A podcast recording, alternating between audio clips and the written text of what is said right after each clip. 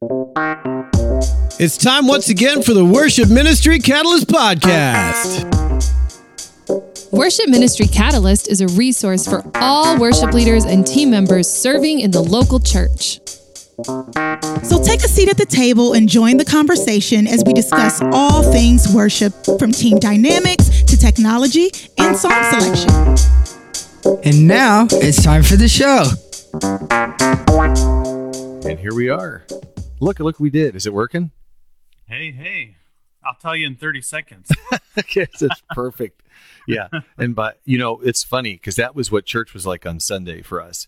Is that we got five minutes into the service and we got one of those, hold on, hold on. We're it's not working for people at home. no, they said we're streaming to the wrong uh, Facebook page. so we had we messed it up. The service and we got one of those. Yeah, I'm hearing you. All right. Well, there we go. Well, just People at home. Yeah, it's working. Good. All right. Well, so for those of you who are actually listening or watching this right now, we decided as just kind of a, in a last minute uh, exploration to um, use OBS, um, which is an open broadcasting software. Uh, like literally, OBS stands for Open Broadcasting. I think that's what it stands for. You. All Sorry. I'm, I'm pulling up the pulling up the live stream so I can see the comments, and then there's no like. I wish it would automatically mute when you did that, and then you could choose to turn it on. Oh, okay. It was. It's funny to hear my own voice coming back from you and making this interesting Right. full circle. Uh, Yeah. But anyway, we thought that would be kind of a fun a fun thing to do today, considering all the technology things that we've all been dealing with over the past six months now, uh, when it comes to uh, remote church and stuff. So uh, Yeah, why not? Give it a whirl. yeah, let's give it a let's give it a go. And uh, We're, we're musicians. We're okay with improv. you know, I'm a terrible improviser. We were talking before we got started about jazz and um, our appreciation for jazz, and the for me uh, recognizing the immense skill that it takes to to be a true jazz musician.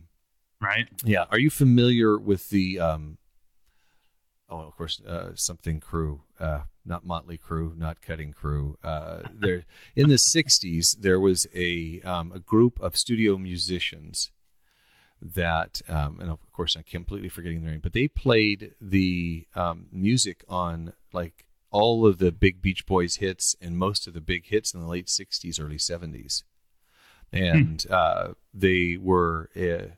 Extraordinarily talented jazz musicians who got pulled in because hey you guys are you guys know how to play all these 13th chords and all this improv- improv- improvisation so now we'd like you to do is play g a d and we'd just like you to do a lot of that it's they're called the wrecking crew the name's the wrecking crew We're wrecking crew. yeah, All and right. they're extraordinary. Um, so if you look them up, you'll find uh, uh, a lot of them aren't around, aren't with us anymore, but quite a few of them are. But just incredibly talented uh, people. Um, and how did I get on that topic? I I always oh, Jazz. jazz. Thank you. Good Ah. gracious. Speaking of meandering, um, th- but yeah, we were we were talking about jazz, and and again, I don't know Ah. how I got to the jazz piece of that either. So I took my meds, but here I am. because I was playing jazz beforehand. That's why. There we go. There we go. Appreciate that. We should give our listeners the treat that we've had. the song gets stuck in your head. Good earworm kind of song. Yeah. Do, do, do, do, do, do, do. Yeah. I know how we got there. Improvisation. We're improvising with the uh, uh, OBS.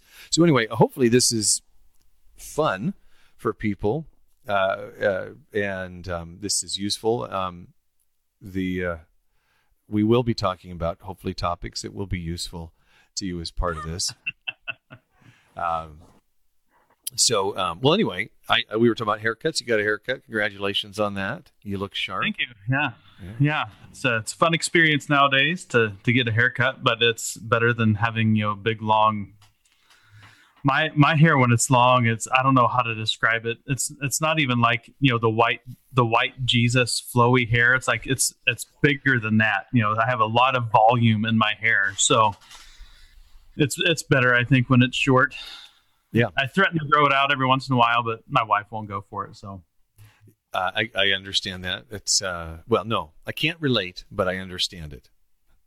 right? You know, it's Right. I, I uh, it, if I grew mine out, it would be you know remember you know the, the whole mullet thing where you know business on the Mm-hmm. top and party in the back. Mine would be like, you know. Uh, Assisted living facility on the top and, par- party in the back, something, something like that. I don't know. That's good. I like that. Well, I, yeah, it's it's sad. Uh, it's part. It's it's the joy of getting older. Um, although my I, I was looking at a photo of because my 20th anniversary is next month. A photo um, from when Vanessa and I were first dating back in '97, and go, looking at my hairline and going, "How did I not know? How was I not aware?" I'm looking at this photo and I can see that I have issues with my hair, but it wasn't. It didn't dawn on me at the time for some reason which has nothing to do with worship unless we're talking about praying for hair. And Hey, I think there's some people who would strongly disagree with you that that hair plays a vital role in worship leading. I think I think there are people out there probably that that uh, have paid a lot of attention to their hair over the years as a worship leader. skinny jeans, Yep. You know, yeah. I, you know, let's talk about fashion and worship leading. How crucial it is. You, you know, it, what's interesting is in some churches that is an important thing. Um, Mhm. That the way you present yourself is what draws certain people uh, to your church, which I think is really interesting. Not something that that I personally buy into. However, I think we have to be aware that reaching people takes creativity, and not all of it is the style of music. Um, you know, if if the way you present your music or you have lights and smoke and stuff is going to draw a certain population that needs to hear it, mm, who am I to say? I'm just not Right. going to be the guy wearing skinny jeans, um, you know, uh, or parachute pants or whatever. Yeah, yeah. Um, I uh, well, I, I got I got uh, fired from a church for for not being trendy enough. So Wow. Okay. um, kind of it's uh, that that uh, that topic's got a little bit of a sour taste in my mouth, but yeah. So wasn't I wasn't a uh, wasn't trendy enough. Wasn't you know the kind of Chris Tomlin, which was the example that was given to me when they were letting me go. That they wanted someone that was more like a Chris Tomlin kind of a worship leader, and I um, I asked. Have you ever seen Chris Tomlin in concert? Because I don't think he, at least the Chris Tomlin concert that I went to, he wasn't super charismatic from stage. But, um, yeah, we could go down this road if you want to about uh, the. I would say I would say the inappropriate pressure that's been put on worship to be the attractive quality to most churches. Um, and you know, I don't know. I I I struggle with that. I don't I don't think it's quite. I don't think it's quite the right idea. I don't I, I don't know that our worship should repel people. But you know, there was a book written oh, I don't know, 20, 30 years ago called Worship Evangelism. I don't know if you ever read that book. No. Um, but they just kind of made the argument in that book that that when we're worshiping, that should be an evangelistic tool to you know non-believers, and uh, that when non-believers come visit our churches on a Sunday morning, that the way we're worshiping should be a form of evangelism, and um, built the idea out in much greater detail than I'm articulating right now, and Yeah. it's a book pretty thick, but. Yeah, I still I still don't know how I don't know how I feel about um, worship being a being used to attract people. I, I struggle with that a little bit, but I think I think it's I, I think it's reasonable to be um, confused by that or just I, it, it's for me I'm in kind of a position where I didn't start leading worship until I was 34 something like that you know it uh, I didn't even know worship was a thing you know in terms of leading worship I just thought you were a song leader you know grew up in the Catholic Church our Saturday service was a folk service, which just meant we had, you know, we had guitars, we had a drummer, and um, and it was more contemporary worship music from a Catholic church perspective. And That was like the mid '80s, um, Right. But in the, you know, in was it 2004 when my church said, "Hey, you can play the guitar and sing. Why don't you go do a few songs?" And I went, "Okay." Um, so the whole worship culture was kind of beyond me, and I had to. I played a lot of catch up with that, and that's actually how I discovered um, all about worship, which I was affiliated with for a number of years, and mm-hmm. um, was I don't understand what I'm doing, uh, uh, it, it, and almost it was like a seeing what other worship leaders were doing, especially on the national stage, was like a template. Oh, okay, I should do it this way. I'm super grateful that Paul Baloche was one of the first people that I encountered in that because to me, he represents kind of the that right balance between show and worship.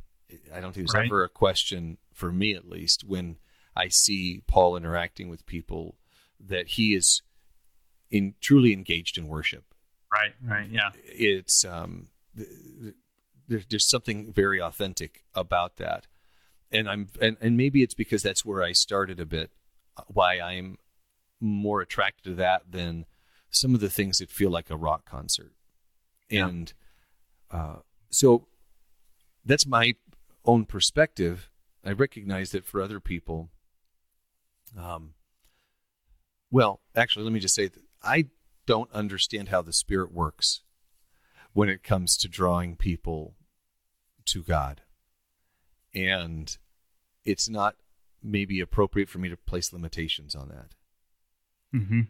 I will say that I get one. I, I, get concerned that we send a mixed message when there's, and you'll excuse me saying this, when there's kind of a a sexiness that we're presenting. When we say right. outward appearance is very important, then the people who are drawn to that, it feels like a you know a very fickle connection mm-hmm.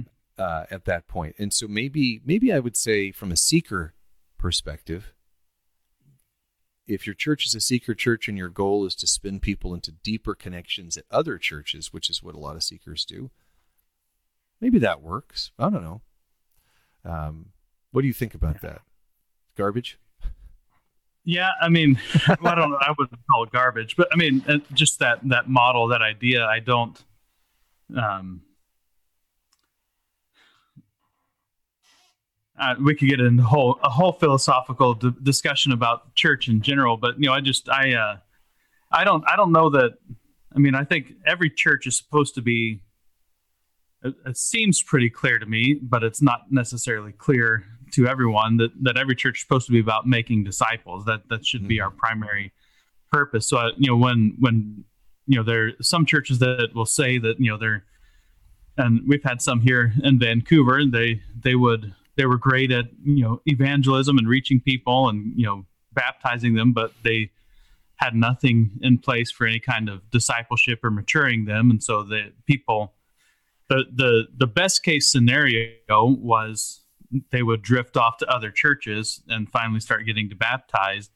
Probably the the standard case scenario was um, they would just come for a little while and and either never grow at that church or just disappear and never try church again. And um, so yeah i mean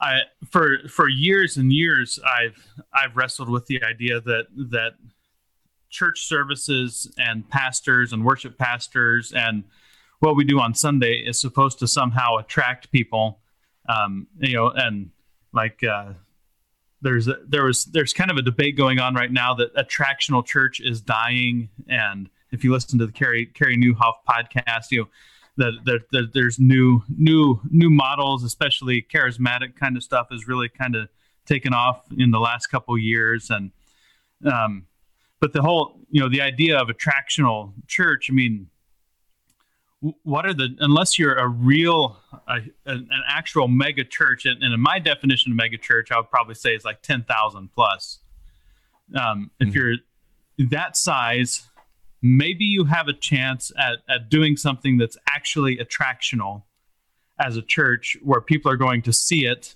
from the outside and be drawn to it um, but you know anything under that you just don't have the budget you don't have the manpower you don't have the brain power to really put together something that's going to compete with what people are experiencing out at a, a real concert venue you know uh, other forms of entertainment you know movies all those kinds of things you know we just genuinely aren't going to compete. Yeah. I don't yeah. think, in large part, with with those major entertainment venues and uh, and uh, organizations and empires that have been doing this for hundreds of years, literally, and uh, and really, you know, uh, draw people to that. So, I, to me, it feels like that idea is flawed. I think the whole point it kind of misses the point of every person who's a believer is supposed to make disciples, and the and the call of of you know bringing people into the kingdom is on every single person, not on an organization that can put together, you know, a program or a service or something and, and draw people in that way, and then hope to reach them. I, that, that, feels like that feels like we're sidestepping the actual call to me, but that's a soapbox. I don't. I should probably get off of. well, I, I, I think it's interesting. I think, um, it's like should your worship leader be attractive, you know, and uh, uh, should they it I think there is a well this is interesting. Uh, one of one of my big philosophies on worship is that it should not be an additional distraction. Um, and if uh, I there's a, a local church down here that used to employ professional musicians, whether or not they were uh, Christians, uh, and right. there's a there's a debate around that whole thing. But one of the the, the folks was this guitar player, um, middle aged guy, phenomenal guitar player. Probably did session guitar work, whatever. But he right. would just cut into some wicked solo in the middle of worship. It was, you know, it was part of their arrangement, and he was just, you know, make he, the faces that he made. It was, you know, he it was like he knew he was at a concert, and he was just ripping into something. It was tasteful and it was distracting because people were were cheering for him and for what he was doing and I felt, right. for me, I felt, A, I appreciate what you're doing. And B, this is taking me, this has become a barrier to worship for me. This has become a distraction. Um, mm-hmm. At the same church, there was a, um, uh, this very gregarious, charismatic worship leader, didn't play an instrument, sang and danced. He just mm. did danced everywhere. Everything he did, he was dancing. And uh, that was also a distraction to me. Now, it was was that a legitimate expression of worship? I absolutely think so. Yes, mm-hmm. and it was a distraction. Yep. And uh, and I think there's times when we have to suppress our own personal um, desires for worship, uh, right. the way we want to express ourselves for the you know for the for the greater body of the of um, of our church, and mm-hmm. what works for them. And so I think there's a there's a balance there where I mean, if you showed up and you hadn't showered, or um, you know, you your clothes are dirty and whatever, that that becomes a distraction. So that's that, that's kind of my measure. If you're if you're operating at this level, you may be a distraction, and if you're operating at the lowest level, you're a distraction. So how do you get out of the way? Right. Is uh, you know, if the songs are too high, are keyed too high, well, right. you're not helping anybody worship there and I right. I can sing in a fairly high register. Yesterday, I took a song that went up to a G or something like that and sustained it for a little bit, and I'm like, I can't sing that because the church, nobody at church is gonna be able to sing this with me. That would be right. very selfish of me to sing something that I really love to get into my high register. You know, so I, I think that's where I fit with a lot of that. Uh, the appearance is if you can do it, not be a distraction. Right. Yeah. You're probably okay. Well, and yeah, that's and and that I mean I think that kind of gets to the to the core you know purpose of of worship leading, which is one of the things I like you mentioned, Paul Baloche. You know, mm-hmm. your, our purpose as as worship leaders is is shepherding the people in the congregation into worship, shepherding them, you know, into the throne room, so to speak, shepherding them, mm-hmm. leading them, you know, guiding them, doing you know doing whatever we need to do to draw them into a place where they're where they're worshiping, and uh, that means that means we have to, like you said, we have to sacrifice and set aside all of our personal preferential things that we would like to do.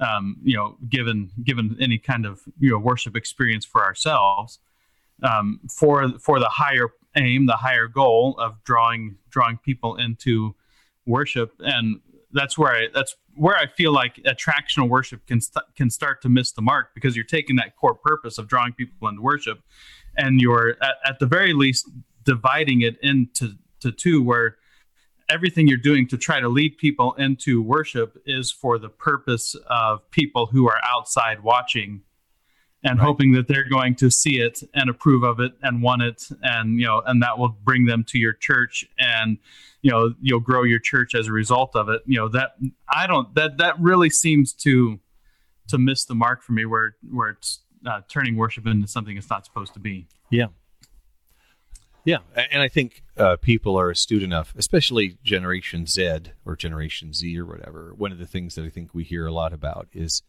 that they um they can sniff out inauthenticity in a heartbeat. Mm-hmm. And if if you're putting on a show, they won't come.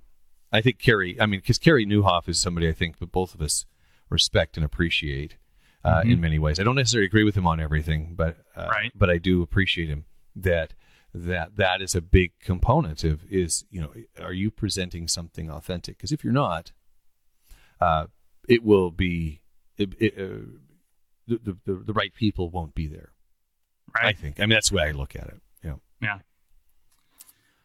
Yeah. So it's it's not a cut and dry issue for me, and, it, and it's also not one of those where I would be like, you know, you got to you're you're going to hell if you're if you're doing this kind of worship in your church. Um, I think I think we can do a lot of damage, you know, by by taking strong stands uh, and make and divide the church when we should be uniting the church. But yeah, I don't know why we got off on that on that soapbox, but we did. So well, I think well, part of it was, was search, searching for what the we well we were talking about haircuts. I think is how we got there.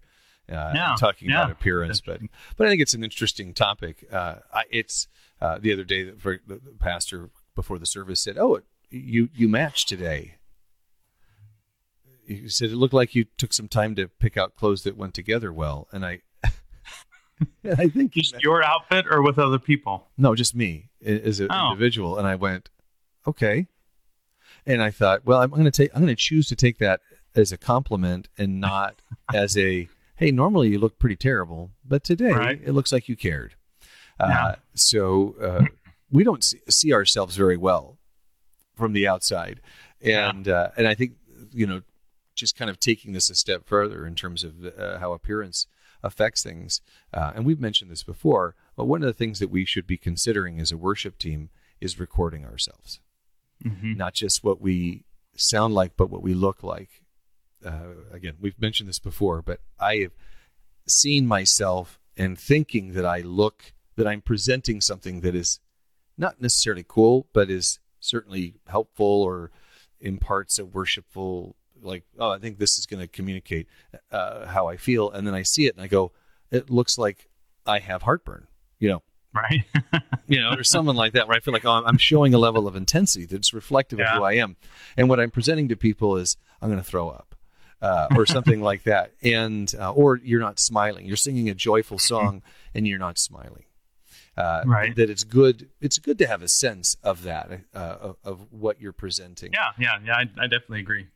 I um, yeah, that was um, I, I, was talking with our team yesterday morning about that very thing. Just you know, because I'd watched the uh, the worship you know song from the week before, and I can't remember what song it was, but it's a song I like, and I was kind of into the you know upbeat song. So, and I've just over the years, I mean, it's always been natural for me to to move, especially like when I'm sitting when I'm sitting at a piano. There, there's just something for me about moving naturally with the music while I'm playing, you know, and it just so I just you know just I kind of naturally do this kind of a thing, and yeah, you know, just kind of move move my body to the beat of it. I think some of it over the years I worked at it because I, you know, you go to you know you you go to college and they teach you, you know about how you you know what you what you look like on stage, what is different than what you feel like, so you have to amplify it a little bit and. Mm-hmm. So I just kind of had that built in over the years, but then I, I was watching the rest of the team, and it was just standing, you know, stiff in place, you know, doing their thing. And like, so like I look, I mean, I kind of look like an idiot in, in comparison. Like I probably look like the, you know, super charismatic guy while everyone else is just, you know, kind of standing there stiff, you know, oh yeah, uh, playing. And so we were talking about this, like, and I, and I just said, you know, you know when you're when you're up in front of people it used to be when you're up in front of people now it's when you're up in front of people and when you're being uh, when you're on video um, you know whatever you think is for the most part we don't have the people in our church and i've never really had except for one person i can think of that was that i had to tone down that was too Right. too vibrant on stage for the most part i've got you know people who are too laid back and too calm that i got to kind of push them to like you know move a little bit sway clap you know raise your hand do do something that that you know and and it, and it comes from that idea that you're not up there for yourself so we have to do as as people as worship leaders on stage what our people need to see from us so that they are given the permission to respond in the same Yeah. way That's right. and um, it's really it's it can feel it can feel um, disingenuous it can feel like you're faking it and forcing it but i've seen it so many times where you know i'm not i'm not by nature a hand raiser you know to a song but you know if i'm if i'm playing a song or like if i if i'm if i'm just doing something with my right hand i almost always try to raise my left hand and i've seen it so many times when i raise my hand other people in the congregation respond by raising their hand. And so I gave them permission. I, I gave them, I created an environment that it was okay for them to, to respond in a way that was natural to them, um, even though it's not natural to me. Yeah. Um, I think uh, modeling worship is important. right. And Mhm. if if you're you as a member of a worship team are set in stone, like it look, you know, if you're statuesque, let's say, then um, uh, then uh, you, you may be telling people inadvertently, don't move. Mm-hmm. Uh, and I'm I'm really grateful that I have a congregation that uh, that I don't really have to cue. You know, if we do a song like uh, "We Stand and Lift Up Our Hands," everybody stands and lifts up their hands. It's like Yeah. right, uh, and I and I chuckle at that eh, because as soon as we get past that lyric, hands come back down, and they're like, okay. Uh, but there, yesterday, um, we were singing a song, and there were about 18 people there, you know, and because that's about all we can fit from a social distancing perspective. And um, it's just some points you see people just standing up. Uh, they, you know, I don't tell people they have to stand for worship, you know, because some, Mhm. uh, but I'm like, do what you are called to do, and what's comfortable to you in in terms of uh, a physical demonstration of worship. Um, And you know, there are people who will fall on their knees. Um, and raising my hand did not come naturally either. And and uh, I went to a worship retreat, and it was there was a lot of charismatic stuff going on, and I'm like, what is this? As good, Mhm. you know, growing up a good Catholic boy, I see that stuff, and I go, this Right. is weird. And once I kind of acclimated, I'm like, oh no, this is this could be really a beautiful thing if it's not a show Mm-hmm.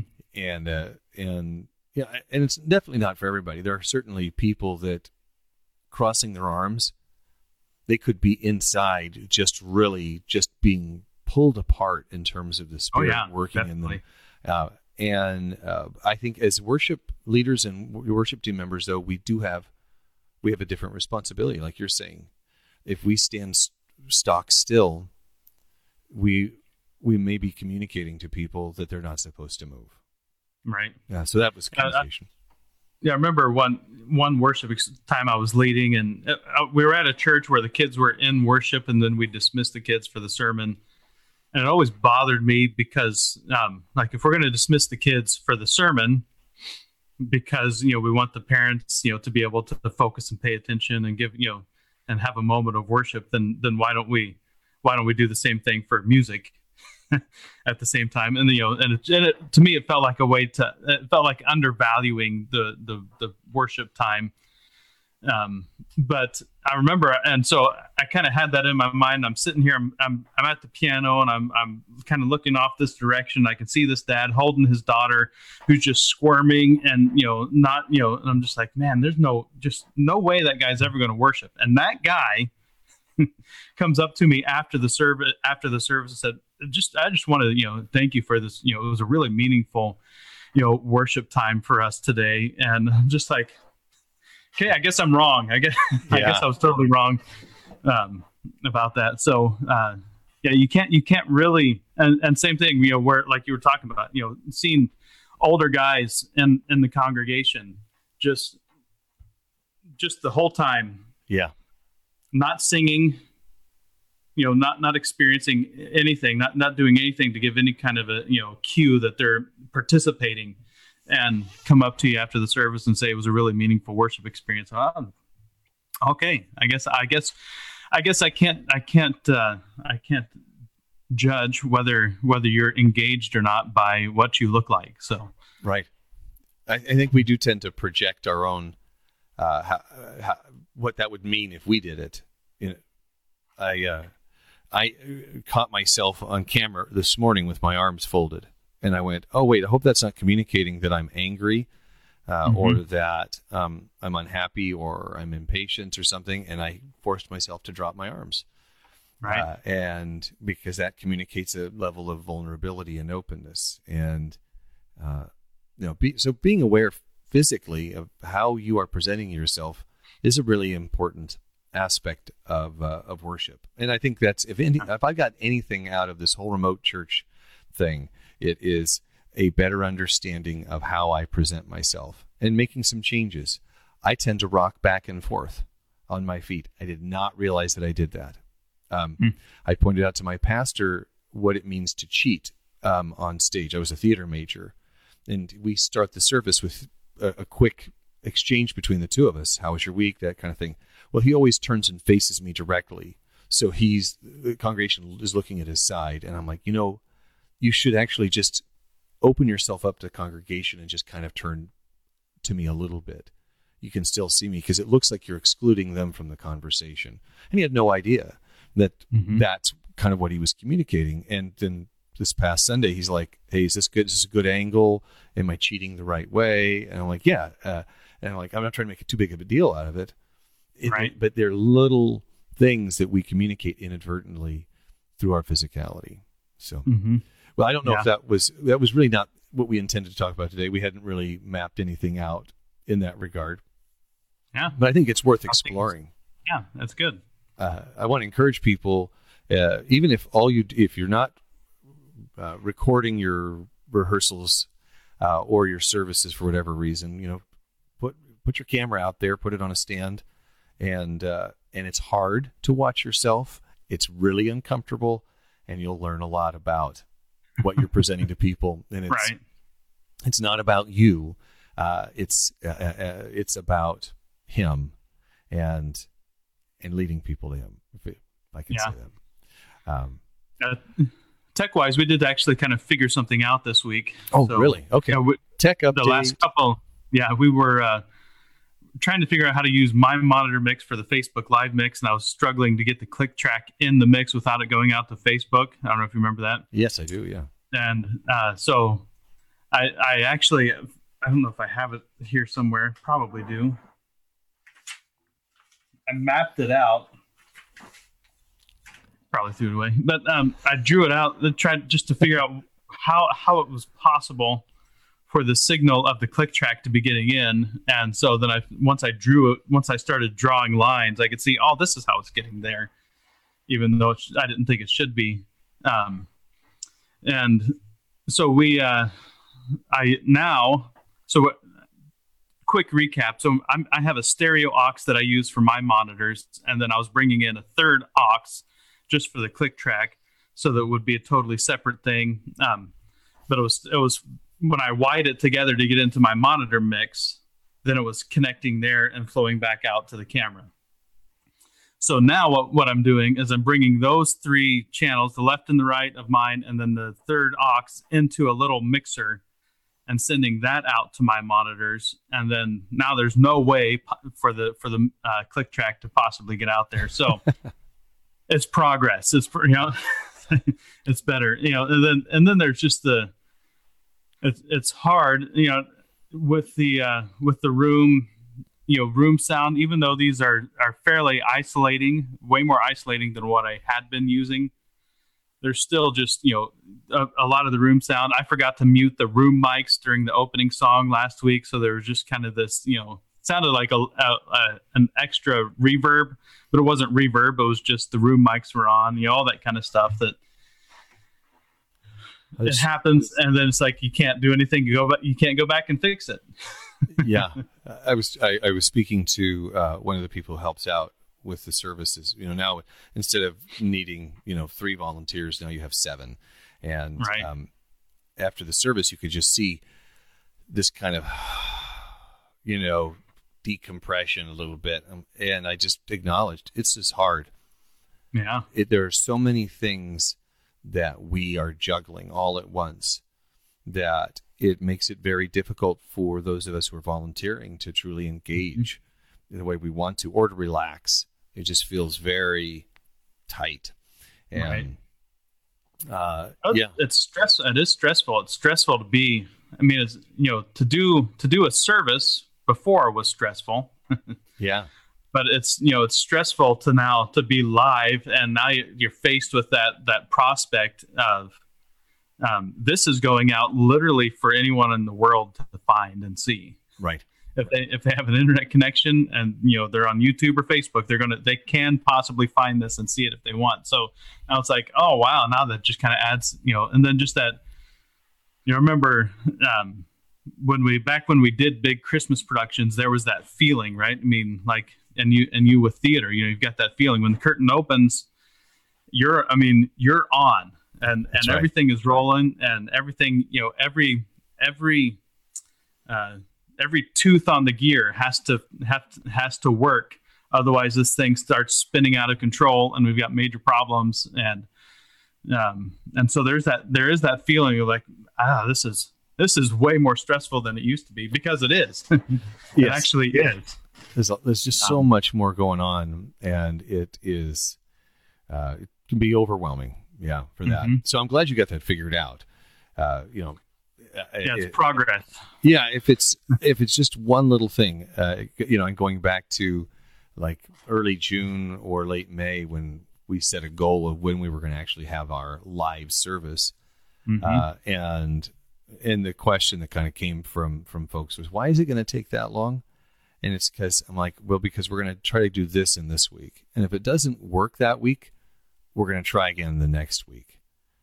And if that works we can do this the next week until we slowly step in and we have those uh, victories confirmations that things are going to work correctly so that when we when it's time to go live we have worked the kinks as we're aware of them out Right. out of Yeah. this and it just it takes a while so just getting one thing though man you sh- absolutely and i'm glad you you acknowledge that because you need to feel good about it Mhm. O- otherwise you can just fall apart with with all that stuff right yeah so now is- now we're now i'm trying to figure out a way to uh to put like because we don't have a drummer we're playing to tracks you know Yeah. so when we do if a, if drums are crucial we'll play to a track otherwise we're still trying to just play with our our group um it was like there's got to be some some kind of like you know we could get like a you know 75 inch tv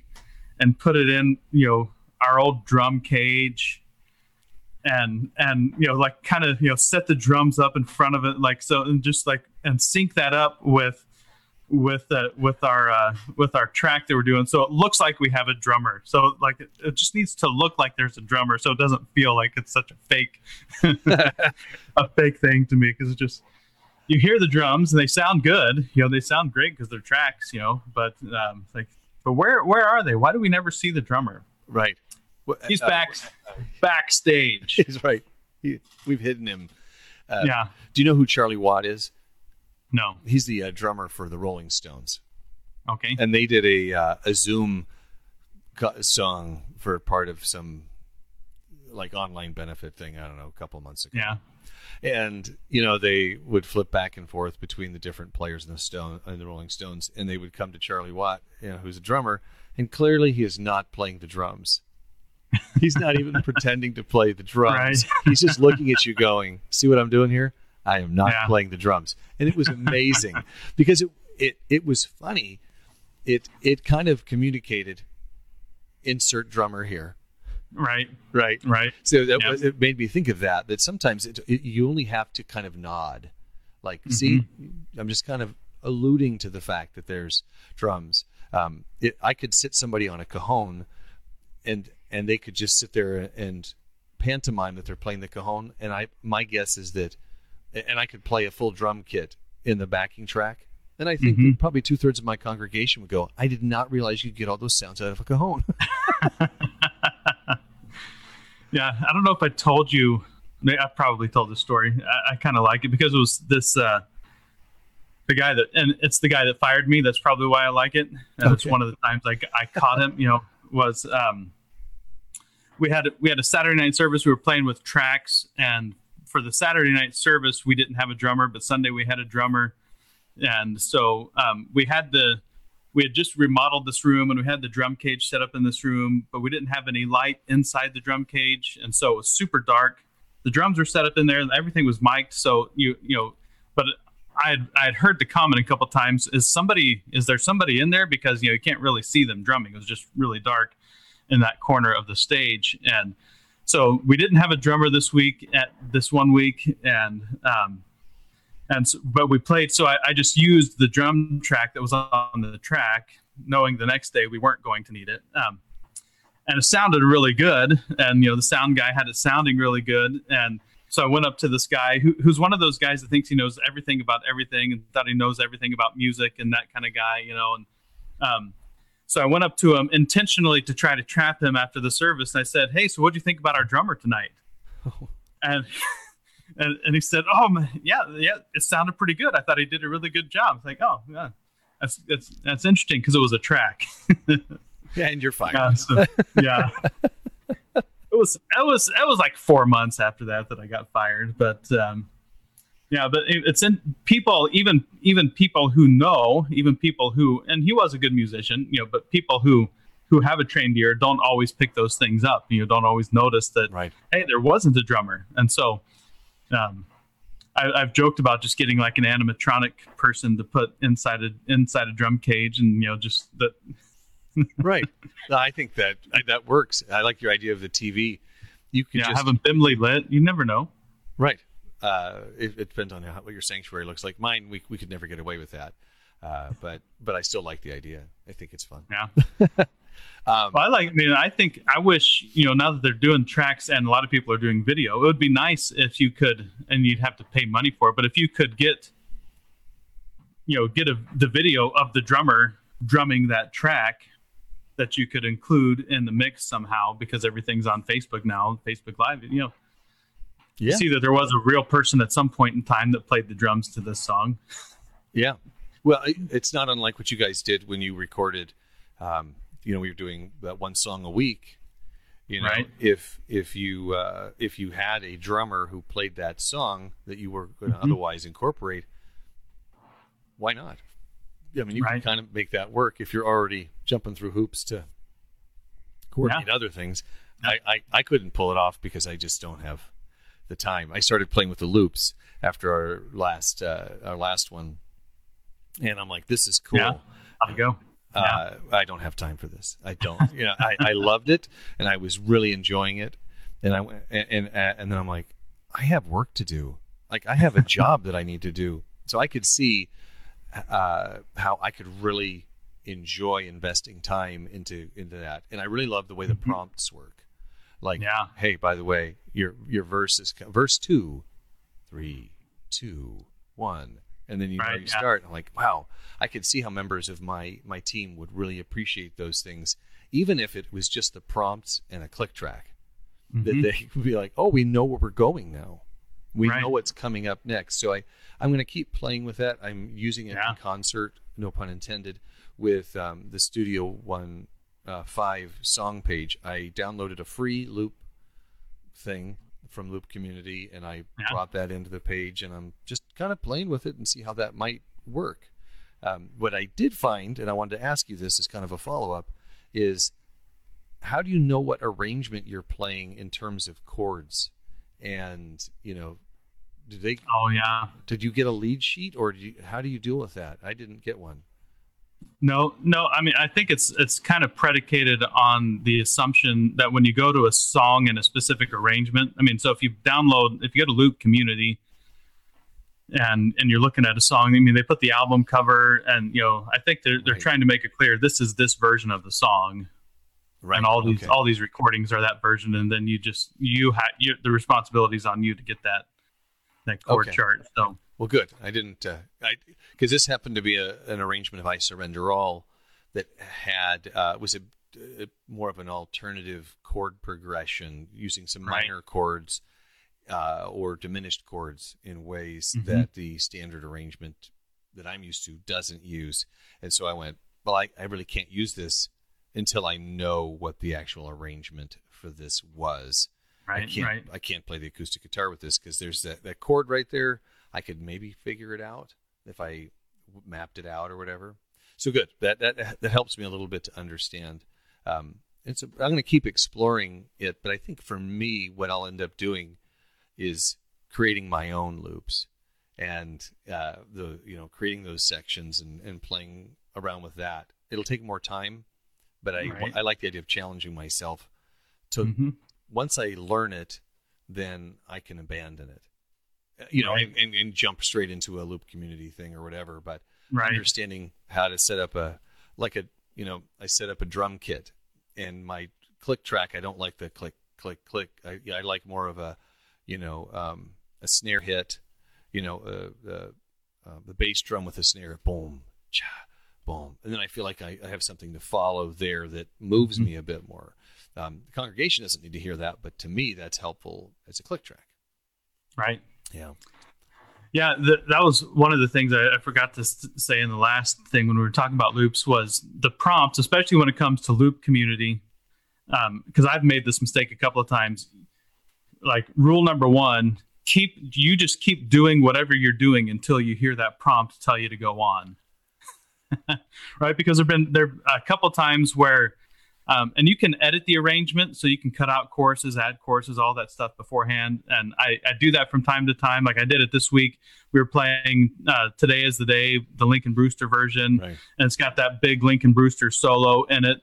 And you know we don't have anybody playing electric guitar at all. Yeah. And so it's like I'm going to take this out. This is going. This I mean that's just pushing it just a little too far uh, for me. So we took it out. Um, but there have been a couple times where you know we repeat the chorus one more time than we're used to playing it, and I like it when we're practicing it. But then when you're when you're playing it real time, your tendency is to go back to just you know muscle memory, how you normally do it. And one time I, I repeated the chorus, I was like, oh, he didn't say that, and uh, or no, I didn't repeat it. I was going on to the bridge, and he didn't say. I didn't hear him give the cue. Bridge two, three, four. You know, Right. so like I'm going on to the bridge, but the rest of the band and the track is staying on the course because we have to do one more chorus. Like, oh, so rule, you know, kind of like one of the cardinal rules is you keep doing whatever it is you're doing until the guy comes on and tells you to move on. You know, Right. Yeah. You must. that could be bad. You must submit to the loop. Yep. That's So awesome. there was something where oh, it's the ending of today is the day, uh, where there's the ending. It's like how many how many times it feels like this is one or two more times than we're used to doing, but we like just keep repeating today is the day until he says end because you you know otherwise you're going to sound sound like a like a moron. But uh, Well, yeah, wa- that's we're what we're really like you. We want to we want to get to recording our own stuff and and not doing not doing the super full rock band stuff, but more of our kind of acoustic feel. And once we're doing that, I'll feel a lot better about it. yeah.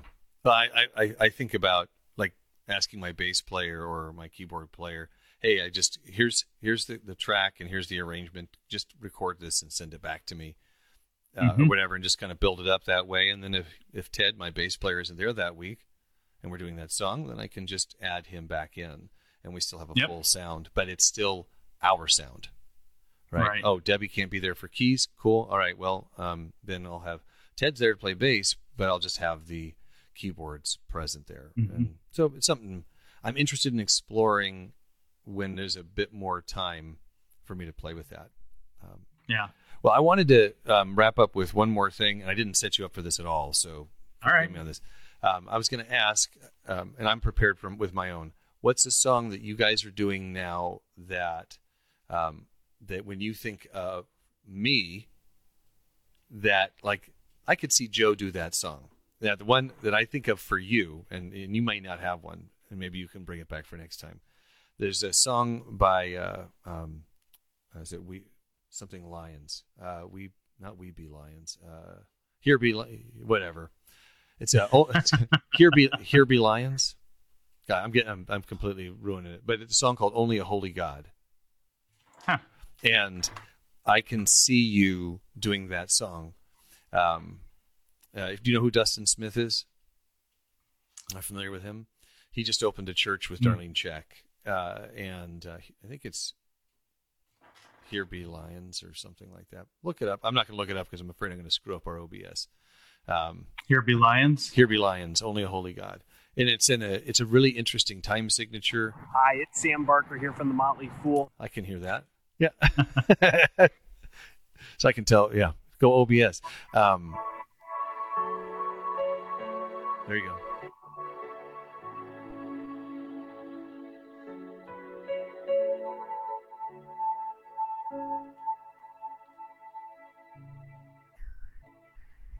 Who else commands all the hosts of heaven? Who else could make every king bow down? That's all we got. It's 29 seconds. So Oh, all right. yeah, it, it really builds into something very, very Yeah. powerful. But it's one, two, three, one, two, three, one, two, one, two, three, one, two, three, one, two. So um, it's uh, an interesting. Uh, it, once you get the hang of it, it's super easy to play. I play it faster than that, but I've also discovered that I play everything too fast. I've been practicing with a metronome lately, and I'm like, oh, right. that's what 72 beats per uh, minute feels like and um, clearly i am playing that too fast but anyway that was a song that i was thinking about the other day i'm like i, I think that you guys would appreciate and i think that's a song that that you would lead very effectively so just wanted Oh, to throw that out you. there yeah. Yeah, I'll have to think about it. I'll, I'll have to put some intentional thought in it. See see if I can recommend a song for you guys. It's just yeah i think it's a, a way to kind of like i said heaven is uh, where you are is like one of those songs that really resonated with me um, Mm-hmm. uh, you know, it's one of the ways I discover new songs is having somebody say, "Have you heard of this?" And if I go and I see it's in the CCLI like top 100, my tendency is to not want to play it. but if I hear ones like, Right. "Oh, this is a really powerful song," you should check this out. Um, and you know, and I have my go-tos. You know, Ross King, who's a you know a, a friend of ours. Um, a lot of times he'll write songs and, and they're not even intended for worship, and I'll go, "Oh, but I'm going to share this with my congregation." Um, There's uh, he did um, a song, one of my favorite songs, and I guess it's from five years ago because time flies. Was um, "Love Is a Hammer." If you're not familiar with that, one of my all-time. It was like for me, it was one of the best songs that was released in Christian music that whole year. Um, and, and I told Ross that just a great song. But th- you know, th- think about that, uh, those things, and if, for, for folks who are listening, if you think, "Gosh, you know what? I bet you that would be a they would really enjoy that song or that uh, based on." And, uh, and really, it's purely based on conjecture and our personalities. If you see a worship song, Yeah. oh, I would that would be interesting, and then maybe it maybe we'll find a way to to lead that and record it and share a little bit of it during one of our uh, our episodes if you think that would Yeah. be fun. Yeah, it would be fun. Um, there's there is a song probably um, that it's a Steven Curtis Chapman song. It's on his worship album, but it's not a popular song. You know, no one, not very many people do it. There's not a loop for it on Loop Community. Um, but so it's uh, "We Are Who You Say We Are." Have you heard that one? I haven't. Yeah, that would be. It's it's a good one. It's a good one about it. It's one of the. It's not a.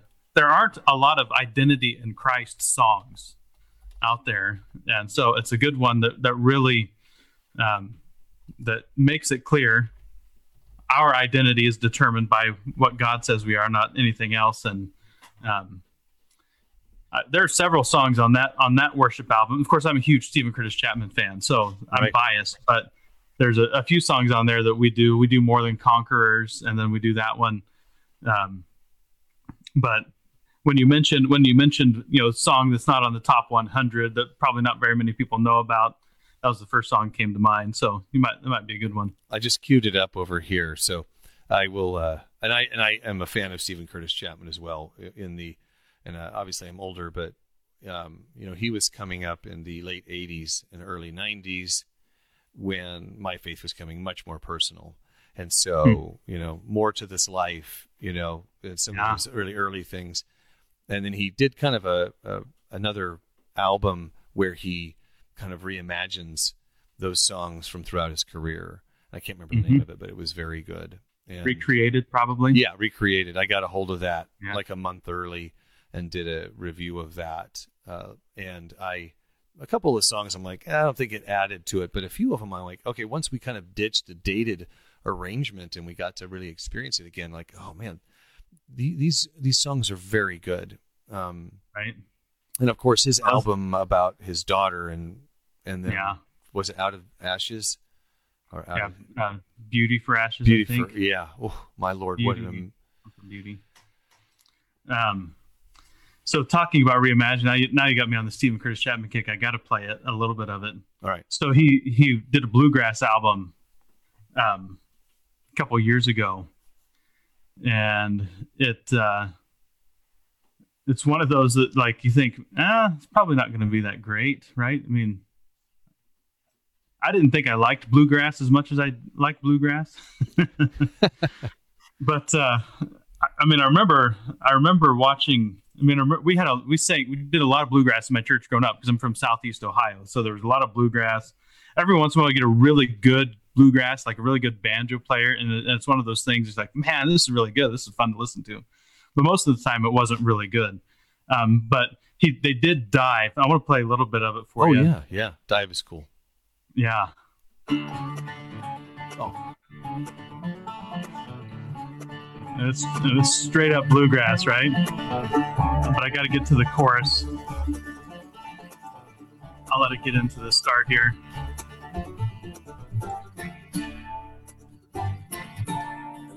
Long-awaited rains have fallen hard upon the thirsty ground. Carved their way to where the wild and rushing river can be found. Voice telling me it's time to take the leap of faith. So here I go. I'm diving in. I'm going deep. Head over my head. I want Yeah. That's awesome. Lost in the flow. Head over my head. I want So, Yeah, and he's like- really letting his Kentucky uh, accent Yeah. come out there too. He's really leaning in on that. Yep, yep. So you know, it's one of those like you know, it was, when they said it was deeper roots, bluegrass. I was like, ah. And I know, I mean, he's kind of he's kind of going back to you know, in the last couple albums, a little bit more of that kind of style. I was like, I don't know if I'm going to like this one, but I listened to listened to it and was like, man, this it's all good. It's an, it's another one of those things where he's just he's just such a talented artist, musician, songwriter. I mean, there's he's still. I mean, some of his super early stuff, I'm not I'm not super you know excited about, but um, really everything since more to this life beyond. You know, there's it's all every album he puts out is it's a, like an, a new version of himself. So anyway, I could talk about about it for a while, so we probably should move on. Well, it's about time to wrap up. We've been going for about an hour now. It looks Yeah. like we just kind of passed uh, our one hour mark, and uh, it's time for me to make myself lunch and um, and actually work on my day job stuff. Um, but um, I would I think let's um, let's revisit some of these topics of um, some of uh, some different ways to present music that might wake up some some songs, and bluegrass is one of them. So let's let's bring that Yeah. back for next episode. yeah. All right. Well, I guess that's it then. Huh? We're going to wrap it up. Yep, and I'll go to the logo Bye. and OBS when it's time. All Take right. care, well, guys. see you later. See you next time. Thanks for joining us once again on the Worship Ministry Catalyst podcast. And make sure to add your voice to the conversation. You can find us at twitter.com slash WM Catalyst. On Facebook at facebook.com slash worship ministry catalyst. Or head over to worshipministrycatalyst.com and drop us a note.